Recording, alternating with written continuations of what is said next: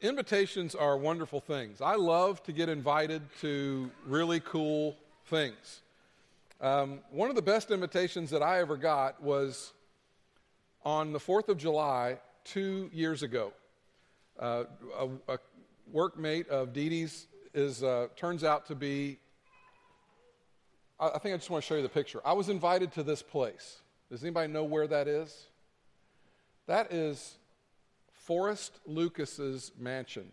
If I said Lucas Oil Stadium, yeah, that's his house. That's one of his houses. And uh, Dee Dee works with his niece, and they were going to be there for the weekend by themselves and said, Hey, why don't y'all just come over and see us? So I'm like, Well, absolutely, let's go see that place. So I was allowed to walk throughout the mansion. I'm pretty sure I got to see things I wasn't supposed to see. And uh, that place is pretty amazing. They have a swimming pool. I was invited to swim in the swimming pool. I didn't um, go swimming in the swimming pool. But I did sit on the back patio and ate burgers off of Forrest Lucas's grill and ate uh, some munchies over the, the counter in his kitchen. It's a beautiful home. It's a really very cool place. Just the feeling I had as I was driving up the drive. You know, Dee Dee and I are getting ready to go see these wonderful people, and I'm like, what am I doing here? This is just so big and huge. Um, so that was a really, really neat invitation. And, and um, we have an invitation to go back. I think what, that may happen in the next year or so. So I'm looking forward to that. That was one great invitation that I got. And about two months ago, I was asked if I would like, I was given another invitation. I, I grew up a big fan of the rock and roll band Styx. Any Styx fans out there? Absolutely.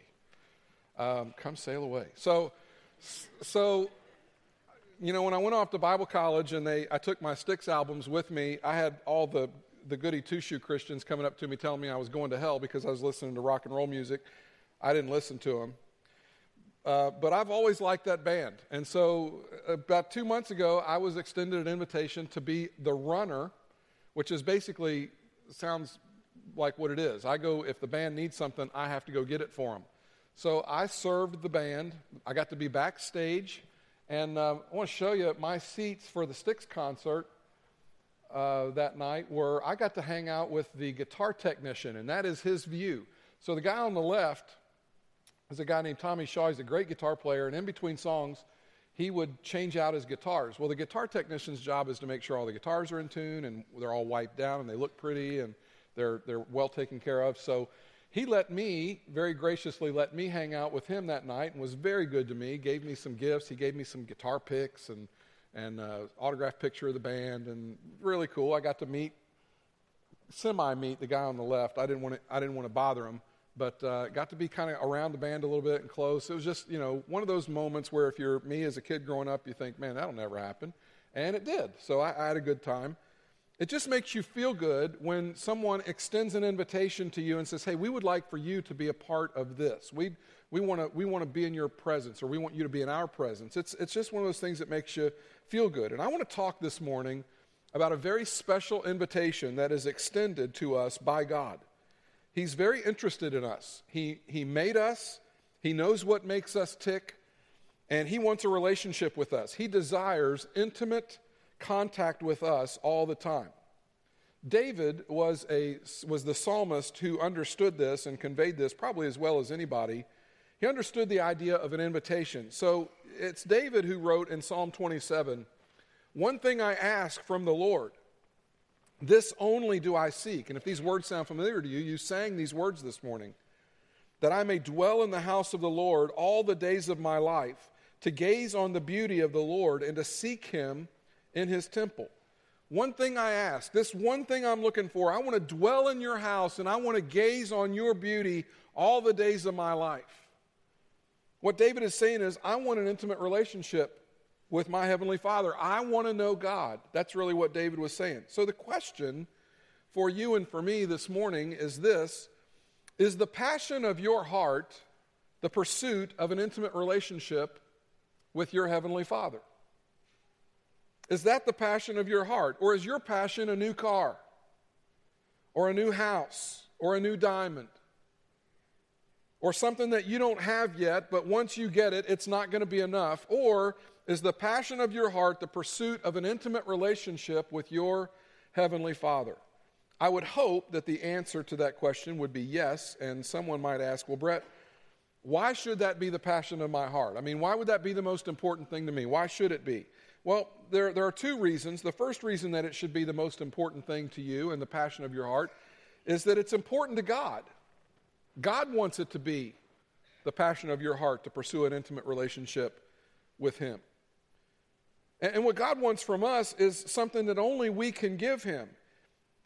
God wants our time, God wants our heart, He wants our worship, He wants our adoration and our praise. You, you can go ask people, What do you think God wants from you? And I've kind of done that in a roundabout way with people off and on. And what happens is you'll get a response. They're all over the map, the responses, but they basically kind of settle down into one of three channels. If you say, you know, what do you think God wants from you? People basically fall into one of three categories as to what they think God wants from them. The first one is, God wants my money. You know, and you, I, have heard it. Really, if I go to church, the preacher is going to ask me for my money. Now, let me just say this to you. If you're a visitor with us this morning, we are not after your money. And I realize that we just collected an offering, and I wish, I really wish that I could have made these comments before the offering because here's what I would have said to you, and I would have said this with the full blessing of my elders. If you're a visitor at this church, we do not expect you to participate in our offering. I don't even really think we want you to participate in our offering. Um, you're our guest, and we don't want to ask you to come in here and then ask you to reach into your pocket and give us your money. That's not what we're after. However, if you call Cross Lane home, and I'll just do my, um, you might be a redneck if kind of thing here. If you call Cross Lane home, and this is how you might know that you call Cross Lane home, our offering is for people who call Cross Lane home. If someone asks you where you go to church and your answer is cross lane, you probably ought to participate in the offering. If, if you're going to die one of these days, and that's pretty much 100% of the room, and it's possible that I'm going to do your funeral, which is probably not everybody in the room, but if, if you think when I die, Brett's doing my funeral, you probably should participate in the offering.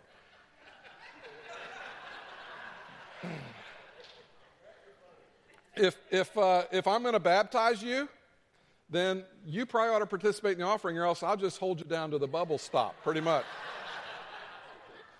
if I'm going to marry one of your kids, and you say, who's going to, who's going to do the wedding? Well, you know, our pastor's going to do that. If you would refer to me as your pastor, then you probably should look at this as home.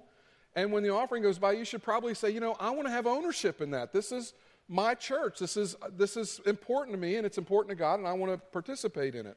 But if you're a visitor to us, we don't want you participating in our offering. That's for the home folk, okay? That's, that's for those of us who call Cross Lane home. Um, God's not after your money.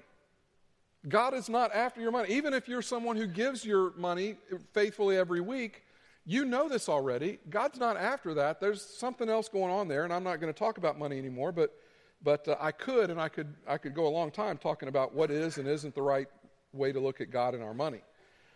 Some people think what God really wants for me is He just wants to do a complete overhaul of my life.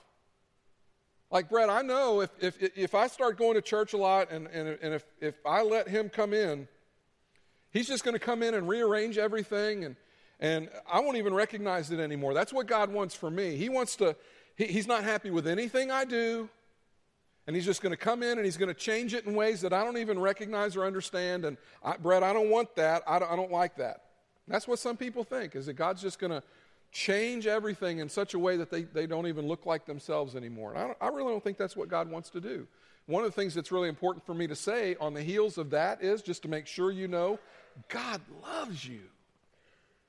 He's crazy about you, just the way you are. Are there some things that he'd like to see change? Absolutely. The same way you'd like to see some things in your kids change. Does it make you love your kids any less? Absolutely not. You're crazy about your kids. God loves you. Third thing people think when you start talking about, well, if I'm going to pursue God with my whole heart, what's that going to look like? People say, oh no, I can't do that, Brett, because God wants me to be a missionary.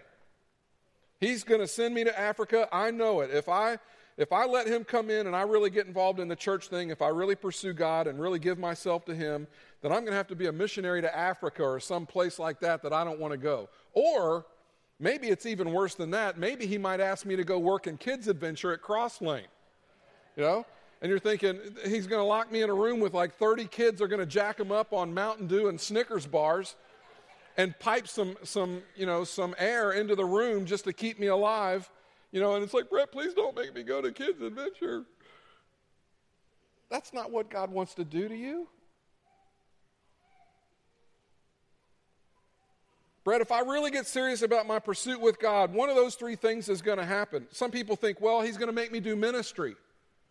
Let me tell you something about ministry. You can't really be made to do this, okay? You better be called to do, to do this. If, if the people that I've ever met, that were in ministry that felt like it was something that they had to do stunk at it. They were horrible at it. They were never happy, they were never fulfilled, they were never they weren't joyful servants. They had an attitude, they didn't like people. You know, Sundays would roll around and you kind of got to ramp them up to get them going, like, you know, go do your thing. And then through the rest of the week, it was just, you didn't, you, they didn't seem to be all that happy. And so I don't recommend ministry to anybody that, that isn't called to it. Um, I resisted ministry for a while. I, have told you this story. My pastor and my youth pastor, when I was growing up, I went to a great church, and I had some gifts for ministry, and it was pretty obvious to everybody that knew me except me. And my preacher and youth pastor said, "Hey, you've got gifts for ministry. You should you should consider going off and studying to go into the ministry." And I thought, good Lord, no. I mean, you got to get in front of people and talk, and who wants to do that, right? I mean, nobody wants to do that. But so they, and I said as much, you know, I don't want to, I don't want to do that. And so my preacher and my youth pastor, and we're still friends, believe it or not, after they did this to me, they started praying for me. You know what they prayed? This was their prayer Lord, please make Brett so miserable that he has no choice but to go into ministry and that's how you got me. I'm sorry. But people think what God wants most for me is He wants my money. He wants, he wants to come in and completely rearrange my life so that I don't even recognize it anymore. Or He's going to make me do something that I don't want to do, like maybe go to Africa and be a missionary. I, Brett, I don't want to do that. That is not what God wants from you. It's not. Here's what He wants from you He wants our affection. He wants our affection. He doesn't want your church attendance. He doesn't want your money. He doesn't want your songs, not if they're not attached to your affection. If you give him money and there's no affection, keep it, he would say. If you're going to sing to me and there's no meaning or there's no affection behind the words that you sing, shut up. I mean, if you're going to try to offer him some kind of half hearted glory, forget that. God's not interested in any of that. What God wants more than anything else from us is our affection. And it's something that only we can give to Him. No one else can give God your sense of awe. No one else can give God the love that you have for Him. No one else can give God your sense of praise and what He's done for you in your life and what He's done in your heart. No one else can do that but you. Only you can do that. They asked Jesus, what, What's the greatest commandment? Here's what he said Love the Lord your God with all your heart, with all your soul, and with all your mind. He said there's a second one, and it's like the first one, and are pretty much they're equal. Um, the second one is this love your neighbor as yourself. All the law and the prophets hang on these two commandments. So, on these two things, all the law hinges. Love the Lord your God with all your heart, soul, and mind, Love your neighbor as yourself. So he, basically, what Jesus is saying is if you want to take all the prophets, all the stuff, everything, and sum it up, if you wanted to sum this book up, here's how you sum it up love the Lord your God with all your heart, soul, and mind. Love your neighbor as yourself. That's how you do it. And he would say the rest of this is how do you do that? What does it look like when people start to try to love the Lord their God with all their heart, soul, and mind, and how, they, how do they love their neighbor as themselves. That's what the Bible's about. There's a verse, Micah 6, verse 8. I want to touch on that a little bit this morning. It says, He has shown you, O mortal, your Bible may say, He has shown you, O man, two things. What is good, and what does the Lord require of you? And then he comes behind that with a list of three things to act justly, to love mercy, and to walk humbly with your God. To act justly, to love mercy, to walk humbly with your God. It's an invitation. It was an invitation to the entire nation of Israel. It, was an invitation to the common man. It's an invitation to you and me to act justly, to love mercy, and to walk humbly with your God. You could build a whole religious system, and some people have, just on the first two of those act justly, love mercy. You, you, you could build a great ministry on that, on just being good and acting justly and doing good things, and on loving mercy, and, you know, which is just basically to love people. But God says that's not enough. That third thing is really important. I want you to really be about, I want you to walk humbly with me. God says the first two are really great. Love justice? Absolutely want you to love justice or love justly. Love mercy? Act merciful? Yes, I want you to do that as well. That's important. But if you don't get that third part, if you don't walk humbly with me, you're never going to do those other two things the way I really, really want you to do them. The biggie is walk humbly with me. God says, I want to be with you. I want to walk with you. Where you go, I want to go. If you go golfing, I want to walk down the eighth fairway with you. If when you're walking into your office complex to go to work, I want to go in there with you. Take me into your cubicle. If you're going to go to school, I want to be in school with you. Students, you're going to hear things said by your friends and by teachers and adults and other people. And God says, I want to be with you so that you, you know that I'm there and that I'm a part of your life. Walk with me as you spend time with your family. Walk with me as you make your living. Walk with me in your leisure. If you've got a boat and you're going out on the lake, I want to go with you. If you camp, I want to do that with you. God would say, I want to be a part of it. Jeremiah chapter 9 says this This is what the Lord says Let not the wise boast of their wisdom, or the strong boast of their strength or the rich boast of their riches. But let the one who boasts boast about this, that they have the understanding to know me, that I am the Lord who exercises kindness, justice, and righteousness on earth. For in these I delight, declares the Lord. He says, if you're wise, if you're strong, if you're rich and you want to boast in all that stuff, don't boast in that stuff. If you're going to boast about anything, God says, I want you to boast about knowing me. That's what I want you to boast about. So you should be in pursuit of God because it's what God wants, A, but, but B, it's important to you and me. We should be pursuing God because it's important to you and me. Psalm 63 says this David wrote, You, God, are my God. Earnestly I seek you. I thirst for you, my whole being longs for you in a dry and parched land where there is no water. God, I want to know you, and I thirst for you the same way that if I was a man in the desert and I hadn't had water, I want to know you the same way that that man in the desert would long for water. I want to put that in me. I want to hear your voice. I want to know what you have for me in my life. David understood a principle that I think it would be good for us to learn. I don't know that we always understand this principle. It's the crater principle. The crater principle says this that inside every one of us is a hole, a crater that only God can fill. We try to put all different kinds of things in that crater. As human beings, I've watched people and I've watched myself try to put any number of things in a hole that was totally designed for God and nothing else. People will try to put alcohol in there, drugs, sex, shopping, money, children, pets, success. There are so many things that we have tried to fill that hole with food, but they're not going to work. Listen to me.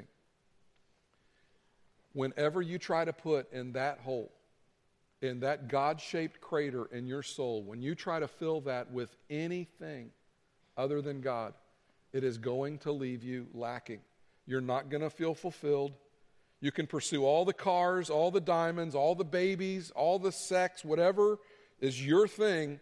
You can put that in there and it's not going to last and it's going to leave you lacking. And you're going to ask yourself, why do I feel this way? Because that crater was created by God and it is meant only for Him to fill.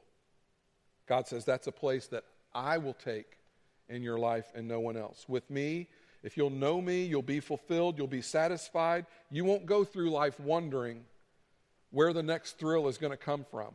Have you ever seen somebody, maybe you know somebody, maybe I'm describing you and you don't want anybody to know it, that's always looking for the next big thrill, like the next big thing? Where's it going to be? I got to have the next big thing in my life. What's the next big thing? See, when you've got God, there doesn't have to be a next big thing. God is the big thing. And you just draw from that. You, you, you're filled up with knowing who God is. God would say, Only I know how to fill that crater. In the Psalms, he said, Give thanks to the Lord, for he is good. His love endures forever. You sang that this morning. Let the redeemed of the Lord tell their story. Those he redeemed from the land of from the hand of the foe, those he gathered from the lands from east and west, from north and south. And what he's going to do here is he's going to basically show the haves and the have nots, those who are getting it right and those who aren't. Some wandered in the desert wastelands, finding no way to a city where they could settle. They were hungry and thirsty, and their lives ebbed away. Then they cried out to the Lord in their trouble, and He delivered them from their distress. He led them by a straight way to a city where they could settle.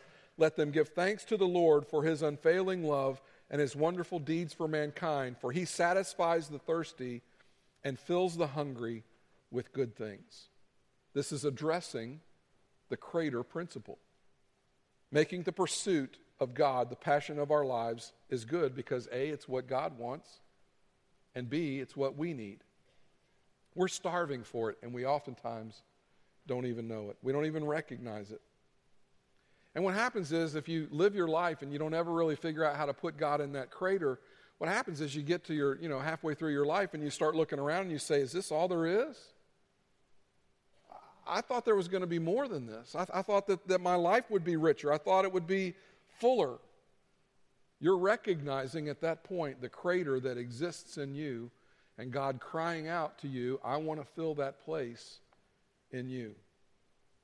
I want to talk about four things this morning. I want to talk about a principle, a challenge, a warning, and a benefit. a benefit. The principle is this there is a difference between information and experience. That's the principle. There's a difference between information and experience. Someone here would say, I know God. I go to church every Sunday. I, I give a little money to the offering. I sing all the songs. I say my prayers. I know God. I have a cross I wear around my neck. I know God. Information is different than experience. You can have all the information about God and not know God. I've met people who could blow me away with their Bible knowledge. They know way more Bible than me. But it was clear by watching them interact with people that they had no idea who God was because they wouldn't treat people that way because that's not how God would treat people. The best way for me to illustrate this principle to you is with this box. Many of you, how many of you got your donut coming in this morning? Did you get it? Um, I'm a little disappointed this morning because this is not really what I, I mean, I wanted what's inside. I wanted it packaged a little differently. Usually, we got these this morning from a place over in Indy that's a big, it's where they make them in bulk. And so they put them in these boxes. But when you go into the Krispy Kreme store and you order a dozen glazed donuts, or any kind for that matter, they put them in what they call the flat box. So I wanted the flat box because it's more authentic to my experience, but I'm just being a diva at that point. So I have been known to drive over an hour for what's in here. Okay? Um, I happen to think that this may be one of the greatest things of the earthly kingdom. Not the heavenly kingdom, okay? Not the heavenly kingdom. It's a separate deal. But the things that we get to experience on the earth, this ranks pretty high up there for me. And if you don't think so, we'll pray for you after church. But what's in this box is really important to me. Um, Krispy Kreme started in Winston-Salem, North Carolina in 1937. I have never been to the original store in Winston-Salem, although I'm sure it's nice. I have been to the, a huge store in Atlanta, Georgia on Ponce de Leon Street. It's what we affectionately around here, we refer to it affectionately as the mothership. I have been to the mothership. Uh, it's a huge place. We were at Catalyst Conference, one of the first years we ever went. We had like 15, 16 people with us, you know, a couple of vans, and we, we just kind of moved like an amoeba throughout the city. And, and we wanted Krispy Kremes. It was late at night. We'd been going all night. To, we had conference and we ate out. And then it was time to, we decided we were going to trace down the donuts, and it took us a while to find them. So we finally found them on, on Ponce de Leon Street. I'm talking about inner city Atlanta in a not so nice part of town. Um, some nefarious characters kind of wandering around all over. We didn't care about any of that. We had a donut mission, so we, we went on in and we got our donuts. We didn't care. Um, you can go to the Krispy Kreme website. I'm going to put that on the screen for you so that you can find that. www.krispykreme.com. You can go there and you can find out all about all the different flavors of donuts that they've got. They, they make a chocolate iced sprinkled donut, beautiful donut. They have a vanilla iced version of that as well. They have a chocolate iced, raspberry filled donut. They got your basic custard filled donut. Um, they, they got a donut. They, they've, got, they've got a chocolate covered, cream filled donut. Or I, as I like to refer to it as just death by donut, is what that is. they make them in a heart. If you want them in a heart, they've got them in heart shape for you. But really, it's all about the glazed donut, just your basic, simple glazed donut. You can go online, you can find out where they've got all the different stores. Terre Haute doesn't have a Krispy Kreme, to my chagrin. Um, we don't measure up. We have to be a city of at least 100,000, and we have to have somebody willing to fork out big money for three different donut stores, and uh, we just don't have anybody willing to do that. If you are that person, come see me. When I was in college, the closest Krispy Kreme to my dormitory was a half hour away. A half hour. I, I went to school in Knoxville, Tennessee. So it was basically on the other side of Knoxville, and I went to a Christian college, so I had a curfew. My curfew was 11 o'clock at night on the weekdays, and the girls' curfew was at 10:30. And I won't even. I just say that just to make the girls mad, but um, the girls hated that. But we got to stay out a half hour later because it took us a half hour to walk from their dorm to ours, I guess. So we were going to go get. We were going to go on a, what we called a donut run we had to have some donuts before curfew, so a buddy and I decided to get in his pickup truck, and he was from Tennessee, and we were going to try to make the donut run, the half hour to and from, half hour to, half hour back. We left at 10 after 10. Yeah. Uh, and we drove so fast that he had me scared to death. I was hunkered down in the floorboard of his truck, basically, afraid of what I was seeing. We went so fast. We did make it back before curfew, and we got our donuts. Want to hear the Krispy Kreme promise? I've got it for you. You can go to the website, it's not on there anymore. Um, it used to be on there, and I got it a long time ago off the website. But here's the Krispy Kreme promise Krispy Kreme has been making donuts of the highest quality from a carefully guarded secret recipe since 1937. We promise to continue to make good tasting, high quality products because that's what you expect and deserve, and that's what we expect of ourselves. Now, you got to like a company that starts out their mission statement with a promise to you that they're going to deliver the very best they can. They don't start with a disclaimer, they don't start with an apology. They start with a promise and they say, You deserve it, and we expect it of ourselves. You can buy Krispy Kreme gear you can go online, you can buy t shirts. Ironically, not anymore, you can't buy 2X, which is a problem for me because I'm a 2X kind of guy. But you can go buy gear, you can buy hats, you can buy mugs, Krispy Kreme stuff, but it's really about the glazed donut. You can be driving down the road and have just eaten your Thanksgiving dinner. Probably wouldn't be able to do this, they'd be closed, but if they were open, You can be driving down the road and, and be full of Thanksgiving dinner, and if they've got the light turned on, then you're going to, that, that indicates, that light indicates that they're taking hot donuts off the glazer. Okay, I'm going to show you that in just a minute. I'm not proud of what I'm about to tell you. I've been known to cross three lanes of busy traffic in a 15 passenger van loaded down with your children in it. because we saw a sign, we saw this sign which has three of the greatest words on it. Actually, doesn't have the one word it really needs to have hot donuts now, right? We saw the sign. That sign indicates they're serving hot Krispy Kreme donuts. If you ever drive by a Krispy Kreme store and you see that light, it's kind of like a moth to a flame. There's just like this magnetic force that forces your car to pull in to the Krispy Kreme store to get those. And, and three of the greatest words in the English language, say them with me hot donuts now. Yes. Followed by the best four words after that, all you can eat. But now I know that some of you are square donut fans, right? I know that. I had a good friend of mine ask me this morning, "Are you taking shots at crispy at uh, Square Donuts this morning?" I said, "No, no, no, no, no. I'm not here to cast any aspersions on Square Donuts. It's not my point. I'm simply trying to say I love the Krispy Kreme donut. And so let me show you. Whenever we take the the people to Catalyst, we get out, we, we go all day to, to conference, and then we go eat at Dave and Buster's, and after Dave and Buster's, we drive around a little bit, let things settle. We go to the game room and let things settle. And then we come and we see this.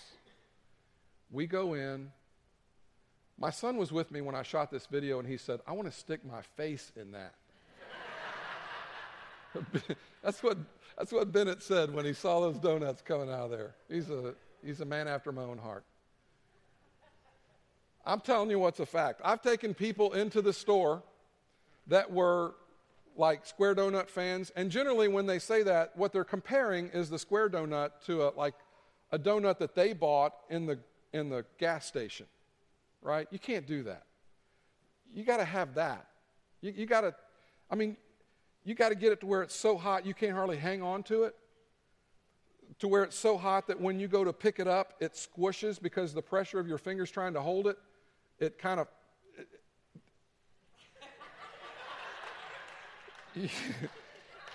you, you just you can't hold it. And I've watched people who, you know, I've asked them, "Have you ever had a hot Krispy Kreme?" No, I haven't. It can't be that special. And I, am like, okay, let's go in. And so we go into the store. Everybody else goes in. They buy like, you know, they go, amateurs. They go in and buy two or three, right? Can I have a sack of donuts? Can I have just a couple, two or three? I go in and order a case, like like a dozen. Give me a dozen. Sometimes two, because I'm gonna take some home with me. And I, I I'm good. I share. I go to people. Have you ever had one of these? No, I've never had one. And I share them. I've got my wet rag up here too. and I hand them that donut out of the flat box, and they put it in their mouth, and their eyes roll back in their head. You know, like, oh, that is so good. But the folks at Krispy Kreme do not make donuts so we can wear t shirts about them. They don't make Krispy Kreme donuts so that they can have a website. They don't make Krispy Kreme so they can sell you a coffee mug or tell you what the promise is. The folks at Krispy Kreme Donuts do this so that you can get a hold of that right there.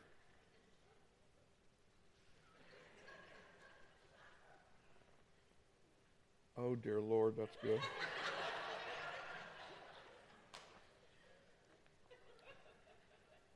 They do it so that you can get one of these donuts and put it in your mouth.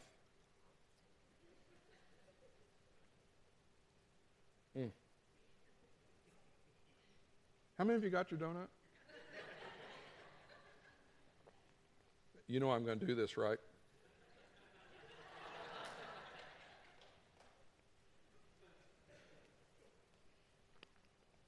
I had a guy in first service walk out and he said, I'm in the presence of greatness. he said, You did that in three bites. You should go into the Eating Hall of Fame. The people at Krispy Kreme make these donuts so that you can take it and you can put it in your mouth and you can see how good it is. So you can understand why David, the psalmist, in Psalm 34 wrote, Taste and see that the Lord is good. Blessed is the one who takes refuge in him.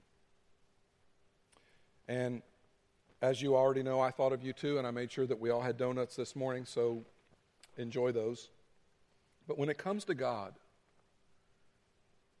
do you, do you do that with God? Do you put him in your mouth and chew him up and see just how good he is? And does he fill your soul so that when you're living out your days, you go, you know what, God, I've been through an awful lot of stuff, and there's some, there's some things going on even right now that I don't understand, but even over all that, you are so good. Or are you somebody that is kind of like the person who knows the Krispy Kreme promise and knows where the Krispy Kreme store is, and you may even have a t shirt, and you may even say, Yeah, I got some Krispy Kremes out in the trunk, but I haven't really eaten any of the donuts. Is that kind of what you're like with God? You see, you can know all about God and not know God. Because if you're not in pursuit of an intimate relationship with Him, then you do not know what it is to have that God shaped crater filled with the creator of the universe and the one who loves you more than anybody else. People say, I know God. I, you know, I go to church occasionally and I pray sometimes and I know God. I'm talking about a spiritual rebirth whereby we are propelled to move beyond just information but where we get to a place where we experience who God is because he is because he is filling us up that crater in our heart and in our soul that only he can fill. Are we at that place where we say, you know, I get, we get that way with food. I got to get one of these in here. Do we say that to God? I got to get you in here. I got to figure out how to do that. I'm desperate to make that happen. God, I don't want to just know about you. I want to know you. I want to experience you. I want you to fill this hole that's in my soul. So there's a principle, there's a challenge, and the challenge is not an easy thing because it's true that if it's true that there's a God who wants this uh, relationship with us, then it is also true that there is an enemy who does not want to see that happen. That's the challenge. That, that, that one exists. He may even encourage that we do acts of kindness. He may encourage acts of justice and acts of mercy and acts of love. He may encourage all that, but it's that third part that he doesn't want you to do. It's the third part to walk humbly with your God. He's like, I don't want you doing that. You can do the other things and get filled up with a sense of self, but when you walk humbly with your God, then it's about your relationship with God, and the devil would say, I don't want you doing that. It's a spiritual challenge. And can I just say, it's a spiritual challenge for me.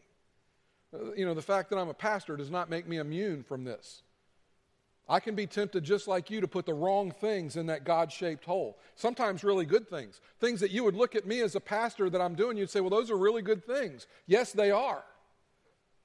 But they're not things that can take the place of God. And the challenge for me and the challenge for you is to constantly make sure that we're putting the right thing in that God shaped hole and the only thing that fits that hole is God Himself. So there's a principle, there's a challenge, and there's a warning. Here's the warning don't miss out on God. Acts of mercy, yes. Acts of justice, yes. Good things. God would say very good things, but walk humbly with God. Don't miss out on the opportunity that is afforded us and the invitation that is extended to us to enter into a relationship with God whereby we know Him and He knows us. No one else can respond to the God invitation. for you. God extends it specifically to you, especially for you. No one can, can respond to God's invitation to you except you. It would be a tremendous tragedy to hear him say at the end of our days, You held out on me. You withheld your affection from me. It's a warning. Not only do we hold out on God, but we hold out on ourselves. We are robbed. When we do not put God in the crater of our soul, we rob ourselves of one of the most fulfilling relationships that we'll ever have. So there's a principle, there's a challenge, there's a warning, and there's a benefit. The benefit. I would take you back to that passage in Psalm 34. Taste and see that the Lord is good. Blessed is the one who takes refuge in him. I take you back to Psalm 27. The Lord is my light and my salvation. Whom shall I fear? The Lord is the stronghold of my life. Of whom shall I be afraid? When the wicked advance against me to devour me, it is my enemy it, it is my enemies and my foes who will stumble and fall. Though an army besiege me, my heart will not fear. Though war break out against me, even then I will be confident. You know, you hear people talking all the time about what's going to happen in our presidential election, what's going to happen in our country, what's going to happen with the wars, what's going to happen. Oh my, what's going to happen? You know Jesus. God loves you. And should we worry about things? No. Should we be concerned and watch and vote? And should we do our part and try to help where we can? Absolutely. But at the end of the day, if you know God and you're confident God loves you, then walk with confidence that He is in charge of your life. Something amazing happens when we get into a relationship with God and we let Him fill that crater. We begin to walk around and we start to understand what life is really about and what our calling is and what we're supposed to be about and what we're supposed to do. And we understand that all these things that go on around us that may threaten other people, they don't threaten us because our souls are filled with the right things. And we know Him on such a level that all the people who are walking around with that crater unfilled, they just look at us and they go, Man, how are you doing that? I wish my life looked like that. I wish when I went through things that you're going through that my life reflected that kind of patience and that kind of assurance and that kind of calm. How are you doing that? God's in that crater that only He can fill? You hear people say, man, there's just something different about them. And the difference is what's been put in the crater. Because that person genuinely knows God because they've taken the time to allow God to fill that place. They haven't tried to fill it with shopping or food or some substance or something. When we go to Catalyst, like I said, we, we go a full day at Catalyst, and then we get out about 5 o'clock. And then we go, on the first night, we go to Dave and Buster's, which is a great big restaurant there close to our, our conference center. And then we eat a great meal together as a, as a team, and then we, they have a big game room. So we go play in the game room for a little bit because we got to let that food die down, right? We got to, it's got to pack. We start shaking our legs and things to make sure it gets in all the right places. And, and then we go get in the van and we go to the Krispy Kreme store. And when I do that, I go into the Krispy Kreme store and I told you I order like a dozen at least. And people look at me like, Are you crazy? No, I'm not crazy. You're crazy if you don't order a dozen. So I order that dozen donuts and I share with people, but I eat as many of those as I can. I eat them until I'm almost sick. Have you ever done that? Eating something so sugary, nice, good that you fill up and it's like, ugh. That's what I do. I eat them until I couldn't eat another one if my life depended on it. That's the relationship that God is after with us. That's the invitation that God extends to you. Fill yourself up with me to the point that you couldn't put any more of me in you, and I will change your life. And I will begin to show you the things that matter, and you'll see what doesn't matter. Taste and see that the Lord is good. It's an invitation. I represent the King of Kings and the Lord of Lords this morning, and I offer you an invitation on his behalf. Taste and see that the Lord is good. And then he says, Here's what I want from you I want you to act justly, I want you to love mercy, I want you to walk humbly with your God. Christ came to this planet for no other reason than to build a bridge from us to God. Open the box, taste and see that the Lord is good. Only God can fill the crater because only He knows what you need. Another boat isn't going to do it, another car isn't going to do it. Another shopping trip or another vacation to Disney is not going to fill that hole in your heart. That is reserved for God alone. And until you put Him there, you will never know what a relationship with God really, really feels like. Now, I got to wrap this thing up. If you're here and you've never made a commitment to Christ, I realize that you are thinking, okay, this is where the preacher does the ninja stuff. Not, I don't want to do that to you. I just simply, I know enough about visitors to this church to know this. I hear this all the time. Brett, you had me thinking. Brett, you had me thinking. Okay, if you're thinking, then take the next step, which is to reach out to somebody. I would love to talk to you. I'm not going to pressure you. I just want to talk to you and help you to work through some of the things maybe that you've got going on in your life or your heart. If, if you don't want to talk to me, talk to one of our staff people. If you don't want to talk to one of them, talk to one of our elders or, or the person that brought you to church or someone that you know that goes to church here. Somebody can help you with this. But don't go another day where you just put off this thing of where you know God's calling your name. And you know He's knocking on the door of your heart, and you say, No, not today, not today. Make it today. And let God come into your life and do things magically, awesome things for you and your family. Let's pray together.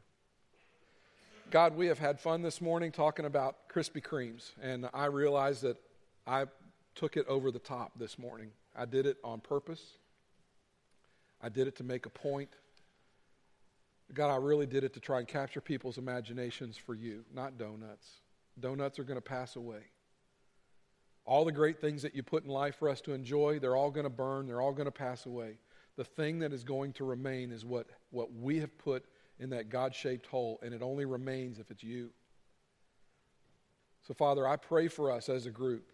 There's a lot of people in this room that love you, that want to walk daily with you, and it's a struggle because they're trying to put other things in that hole. We all do it. But Father, I pray that you would help us to focus in to put you in that crater and only you. And Father, for the one who's here today and they're a visitor and they're wondering what in the world is going on, what we really want them to know is that you loved them so much that you sent Jesus to die to forgive their sin so that they could be set free and they could walk for the rest of their days, never having to worry about their place with you. That is the great news, Father, and that's why we rejoice and we sing this morning. The precious name of Jesus, we all say, Amen.